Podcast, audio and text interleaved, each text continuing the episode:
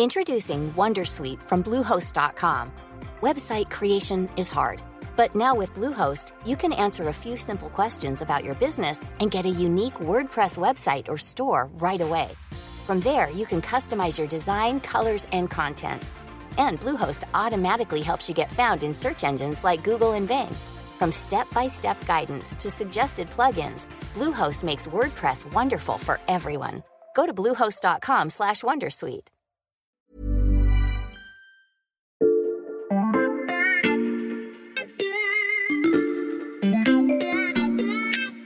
Salut, c'est Xavier Yvon, nous sommes le mercredi vingt-neuf mars deux mille vingt-trois.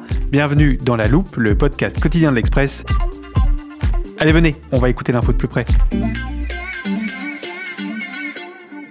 Pour commencer ce podcast, je vais vous dresser le portrait robot d'un jeune urbain lambda.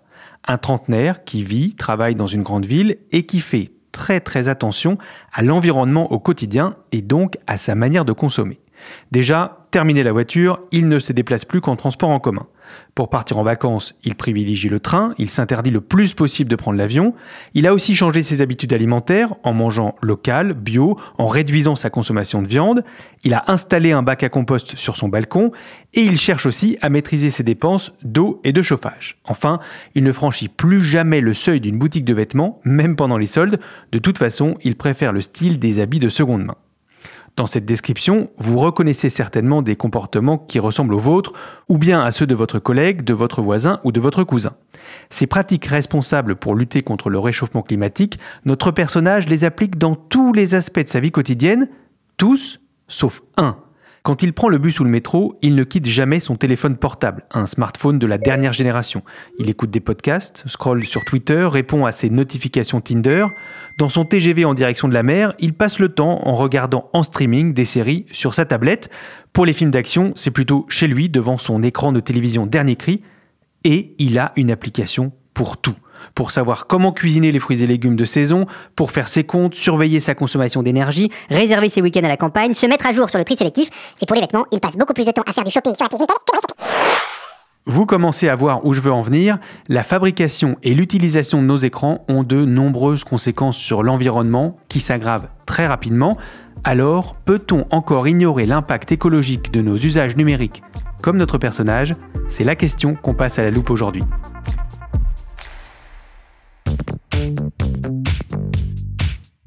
Dans cet épisode, on va parler climat et numérique, et ça tombe bien, à l'Express, on a justement des spécialistes de ces deux domaines. Salut Maxime, salut Valentin. Salut Xavier. Salut Xavier. Je vous présente, pour ceux de nos auditeurs qui ne vous connaissent pas encore, Maxime Recoquillé, journaliste à la rubrique Tech, et Valentin Ehkirch, journaliste à la rubrique Climat et Transition. Euh, Valentin, tu regardes ton portable ? Ouais, je sais. Bon, vu notre sujet du jour, j'aurais mieux fait de ne pas le prendre avec moi, mais j'ai préparé une petite définition bien pratique qui va nous être indispensable pour cet épisode. Mmh. En plus, je voulais la placer dans l'armoire depuis un moment. Est-ce que tu es prêt, Xavier ? Bien sûr, avec plaisir. Laisse-moi juste ouvrir l'armoire. Voilà, on la range à quelle lettre ? E. E comme empreinte environnementale ou empreinte écologique. Mmh. L'empreinte environnementale d'un acteur, c'est un indicateur qui traduit la pression exercée par cet acteur sur son environnement naturel. En général, on le donne en surface nécessaire pour compenser la consommation et la production de déchets d'un individu ou d'un groupe. Mmh. Mais quand on essaye de décrire l'impact environnemental d'un acteur ou d'un secteur, on peut prendre en compte plusieurs autres données.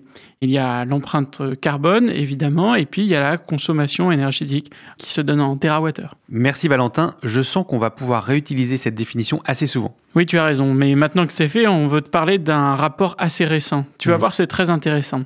Il a été co-signé par deux agences de l'État qui travaillent justement dans chacun de nos domaines de prédilection, à Maxime et à moi. Mmh. De mon côté, sur le numérique, c'est l'ARCEP, l'autorité de régulation des télécommunications, qui dispose en fait de tout un tas de données sur les usages numériques. Et pour le climat, c'est l'ADEME, c'est-à-dire l'agence de la transition écologique. Mmh. Elle a aussi son champ d'expertise pour dresser des bilans carbone, par exemple. Mmh. Pour te donner un peu de contexte, on est à la troisième édition de ce rapport qui a été commandé par le gouvernement.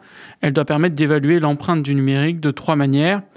D'abord en la quantifiant, dans un deuxième temps en estimant la provenance mmh. de cette empreinte euh, numérique, et puis le troisième temps c'est celui des projections, c'est-à-dire essayer de voir d'ici deux mille trente ou deux mille cinquante comment tout cela va se passer. D'accord, et donc qu'est-ce qu'il contient ce rapport ? Comme dans de nombreux autres secteurs, il y a une dimension des émissions carbone. Mmh. Le secteur numérique il produit du dioxyde de carbone, et le dioxyde de carbone c'est le principal gaz à effet de serre. Mmh. Il est émis lorsque l'on utilise de l'énergie pour faire tourner les data centers, mais aussi pour la fabrication des appareils et leur utilisation. Mmh. Donc tu vois, il y a la consommation d'énergie, c'est mmh. évident. Le numérique utilise beaucoup d'électricité, et de plus en plus parce qu'on est de plus en plus connectés. Et puis, dans ce calcul, il y a aussi un volet qui est celui des ressources minières, notamment l'extraction des terres rares et des métaux plus ou moins précieux mmh. qui servent à la confection de ces euh, objets connectés. Vous avez des chiffres ? Alors oui, en France, on sait que, par exemple, nos usages numériques, ils produisent environ trois cents kilos de déchets par an et par personne. Mmh. C'est beaucoup, c'est à la fois des produits que l'on jette, et puis ce sont les déchets qui sont liés justement à l'extraction de ces matières premières dont on parlait précédemment. Mmh. Plus spécifiquement, quand on parle d'empreinte environnementale du numérique, quatre cinquièmes des conséquences sont dues à la fabrication des équipements, mmh. on appelle aussi des terminaux. Donc les téléphones, les tablettes et les téléviseurs. Et les téléviseurs, bien sûr. Et un cinquième, en fait, sont dus à euh, leur utilisation. Mmh. Donc euh, quand on se connecte, quand on regarde notre vidéo en streaming. Mmh. Alors pour l'instant, ça représente deux virgule cinq pour cent des émissions de C O deux de la France, ce qui est peu euh, finalement par rapport au transport euh, qui est à trente pour cent, l'industrie qui en représente dix-neuf pour cent, mm-hmm. mais le problème c'est que ben, cette empreinte elle augmente très très vite. J'imagine que ça aussi c'est quantifié dans ce rapport. Oui, en fait, selon le rapport, en deux mille vingt, on disposerait en France de huit cents millions de terminaux. Donc, comme on l'a dit, des télévisions, euh, des smartphones, par exemple.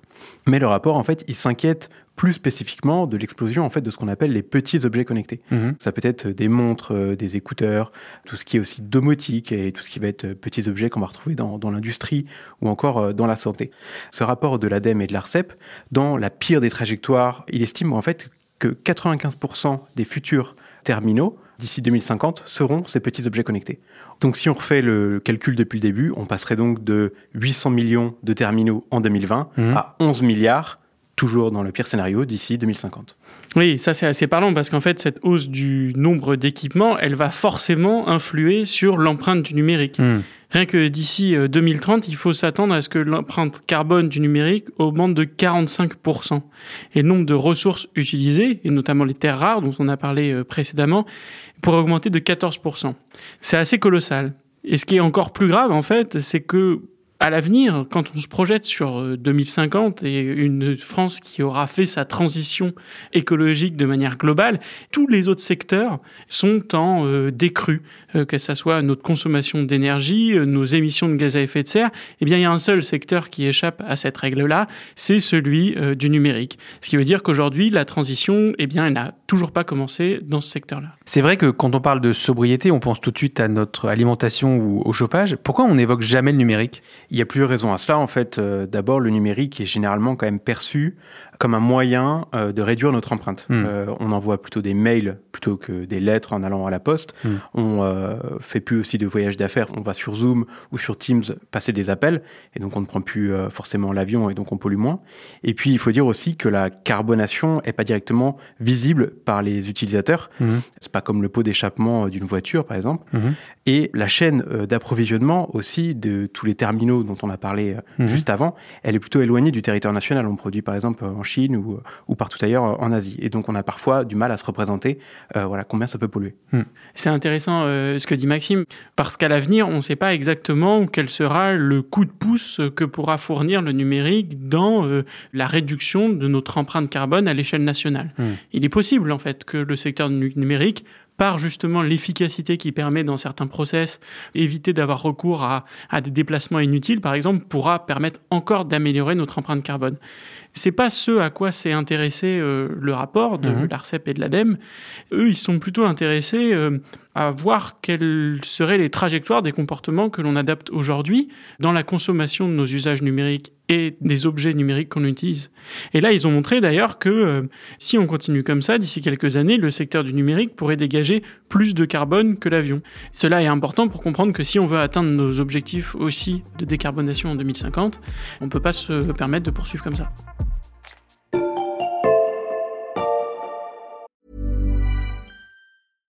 Introducing WonderSuite from Bluehost dot com. Website creation is hard, but now with Bluehost, you can answer a few simple questions about your business and get a unique WordPress website or store right away. From there, you can customize your design, colors, and content. And Bluehost automatically helps you get found in search engines like Google and Bing. From step-by-step guidance to suggested plugins, Bluehost makes WordPress wonderful for everyone. Go to bluehost dot com slash wondersuite.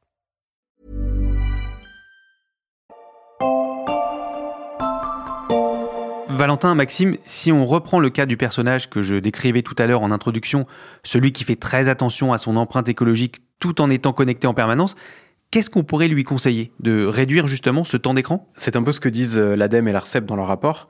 Le rapport, il dessine plusieurs scénarios graduels. Mmh. Pour deux d'entre eux, l'empreinte environnementale augmente, mais moins vite que dans le scénario tendanciel, celui où vraiment on ne change pas nos habitudes. Mmh. Pourquoi elle augmente moins vite ? En fait, c'est grâce à un volet d'action commun, de l'éco-conception des appareils.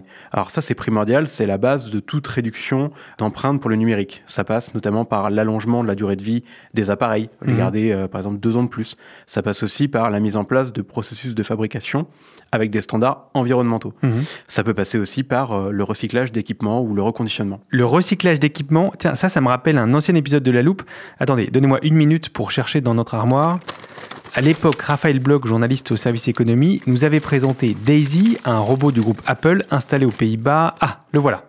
Il faut juste se rendre compte que Daisy est capable de désassembler euh, en intégralité un iPhone, mais vraiment euh, toutes les pièces en seulement dix-huit secondes. Tous ces petits bouts sont répartis dans des, dans des grands bacs. Mais ce qui intéresse euh, Apple, c'est euh, du lithium, du cobalt, enfin, ce, voilà, tous ces éléments qui sont assez rares et qui vont être envoyés à des sous-traitants d'Apple qui, eux, vont recycler toutes ces matières pour créer en fait les prochains euh, smartphones, tablettes et, euh, et MacBooks. Voilà, bien ça c'est, c'est le minimum pour empêcher une explosion de l'empreinte écologique du numérique. Et les autres scénarios, ça donne quoi ? Alors, euh, il y en a un qui est plus euh, un pari techno-productiviste qu'un modèle en tant que tel. Euh, L'ADEME et l'ARCEP parlent d'un pari réparateur. C'est mmh. celui de se dire, en fait, on va continuer à investir dans les nouvelles technologies à fond, en mettant en place de nouveaux standards, en axant la recherche et le développement sur euh, la sobriété des appareils, avec dans l'idée que les prochaines générations d'équipements, eh ben, euh, ils seront euh, plus verts. Mmh. Mais évidemment, c'est pas non plus une solution miracle. C'est vrai que depuis un moment, on voit qu'il y a des progrès qui sont faits. La cinq G, par exemple, est censée nous aider à consommer beaucoup moins que les générations précédentes. Le problème, c'est qu'il y a aussi un risque, et ce risque, il s'appelle l'effet rebond. Le risque d'effet rebond, là, il va falloir que tu nous expliques, Valentin. J'avais laissé l'armoire ouverte, c'est parfait. On va pouvoir remettre une définition à la lettre E. En fait, l'effet rebond, c'est assez intéressant parce que c'est un des grands dilemmes de l'écologie actuellement. Il se fonde sur la crainte qu'en rendant les produits plus efficaces sur le plan environnemental ou sur le plan énergétique, que les usages dépassent ces améliorations. C'est-à-dire que leur utilisation, en devenant moins chère, plus facile d'accès, eh bien, entraîne une augmentation de la consommation du produit. Mmh. Et ça, bah, ça neutralise les économies qu'on vient de réaliser. Il y a un exemple qui est assez euh, concret et qui s'est vu euh, dans une étude qui a été faite au Royaume-Uni, c'est que ces derniers temps, on parle beaucoup de la rénovation énergétique des bâtiments, mmh. ou la rénovation thermique. Le but, c'est de mieux isoler le logement pour abaisser la consommation d'énergie, de chauffage mmh. dans ces bâtiments-là. Et on a vu que l'amélioration de l'efficacité énergétique des bâtiments a certes permis de réduire la consommation d'énergie, donc pour les ménages, dans un premier temps, d'abaisser leur facture énergétique, mmh. et puis et en fait, cette baisse de la consommation d'énergie, elle a été rattrapée ensuite par les ménages qui, voyant que leurs factures ont baissé, eh bien, se sont permis d'augmenter un tout petit peu le thermostat et donc ont absorbé les gains qui avaient été précédemment faits. Et ça, donc, cet effet de rattrapage de la consommation sur l'efficacité que l'on a gagnée ailleurs, eh bien, on le retrouve partout et on risque aussi de le retrouver dans le numérique. Avec la cinq G, donc, par exemple. Oui, tout à fait. Là où on pensait que la rapidité des échanges nous permettrait de gagner en efficacité des échanges, eh bien, elle a aussi fait augmenter le flux d'informations qui circulent et donc la consommation énergétique globale et même la consommation des infrastructures euh, du numérique. Ok, merci Valentin, on a bien compris ce qu'était l'effet rebond. Je referme l'armoire. Il reste encore un dernier scénario ? Oui, en fait, c'est le plus extrême. Dans le rapport, on parle d'un scénario de la frugalité. Tout est dans le nom. C'est un scénario qui suppose une réduction drastique de nos usages. Alors, je t'arrête Valentin, on va reprendre notre exemple de tout à l'heure. Ce scénario frugal, qu'est-ce que ça changerait à la vie de notre personnage ? En fait, ça changerait quand même pas mal de choses. Mmh. D'abord, dans ce scénario, le but, c'est d'éviter d'acheter de nouveaux équipements. Mmh. Donc, exit le dernier smartphone, il faudra préférer des appareils reconditionnés. Ça sera de même pour les écrans et par exemple les téléviseurs. Il faudra préférer un vidéoprojecteur, par exemple, parce que ça pollue moins. Mmh. Et puis, il faudra réduire ses usages numériques mobiles, c'est-à-dire il faudra réduire notre utilisation des données lorsqu'on se déplace. C'est-à-dire plus de TikTok ou de podcasts dans le métro le matin, pas de Netflix, par exemple, quand on prend le train. Globalement, en fait, cela veut dire qu'il faudra mieux se connecter au Wi-Fi dès que c'est possible. Bon, tu t'en doutes, Xavier, c'est un scénario qui est difficilement réalisable, mmh. parce que là, on n'est plus vraiment dans la sobriété, on est franchement sur un retour en arrière, et on n'y est pas prêt, sauf peut-être sous la contrainte.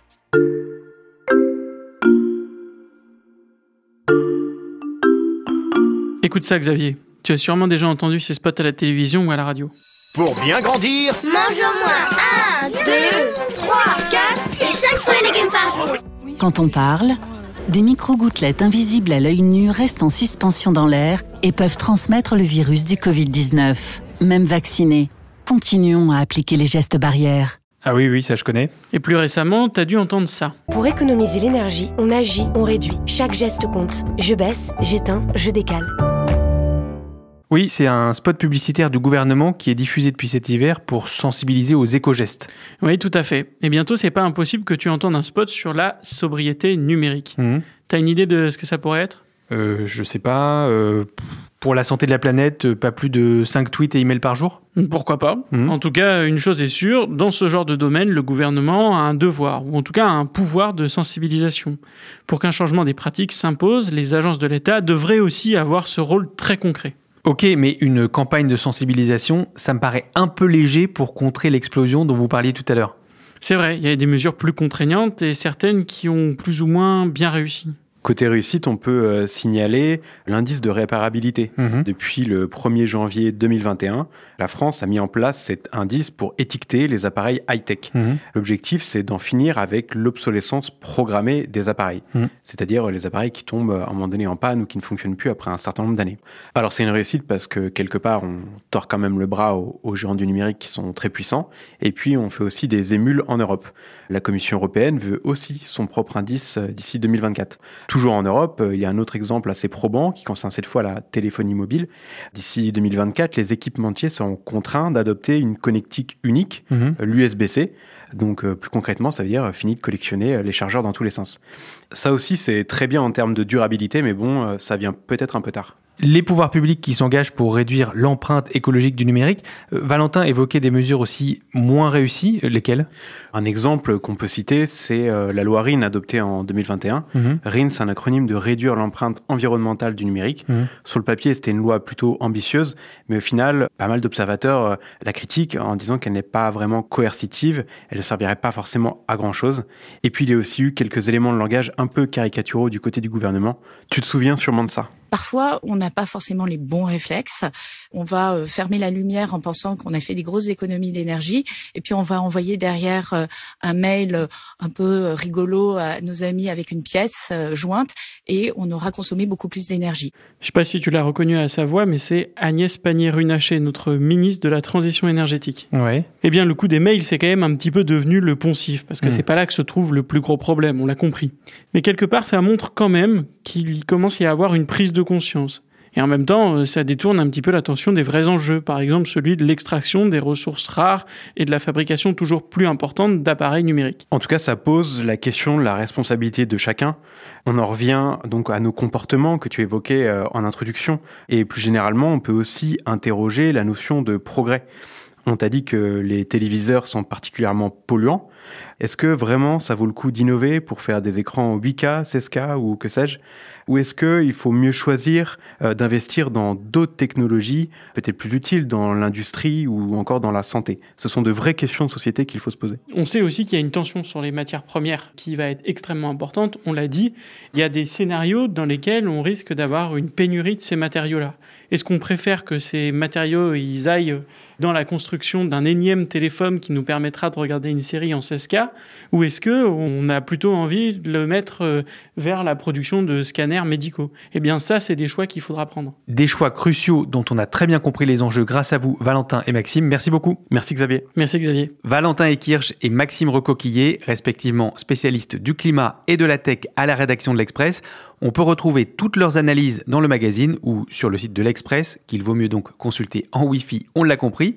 Et si vous voulez réduire votre consommation numérique et ne garder qu'un seul podcast à écouter, on ne peut que vous conseiller de choisir La Loupe. N'hésitez pas à vous abonner sur votre plateforme d'écoute favorite, par exemple Castbox, Spotify ou Podcast Addict. Cet épisode a été écrit par Mathias Penguilly, monté par Ambre Rosala et réalisé par Jules Krot.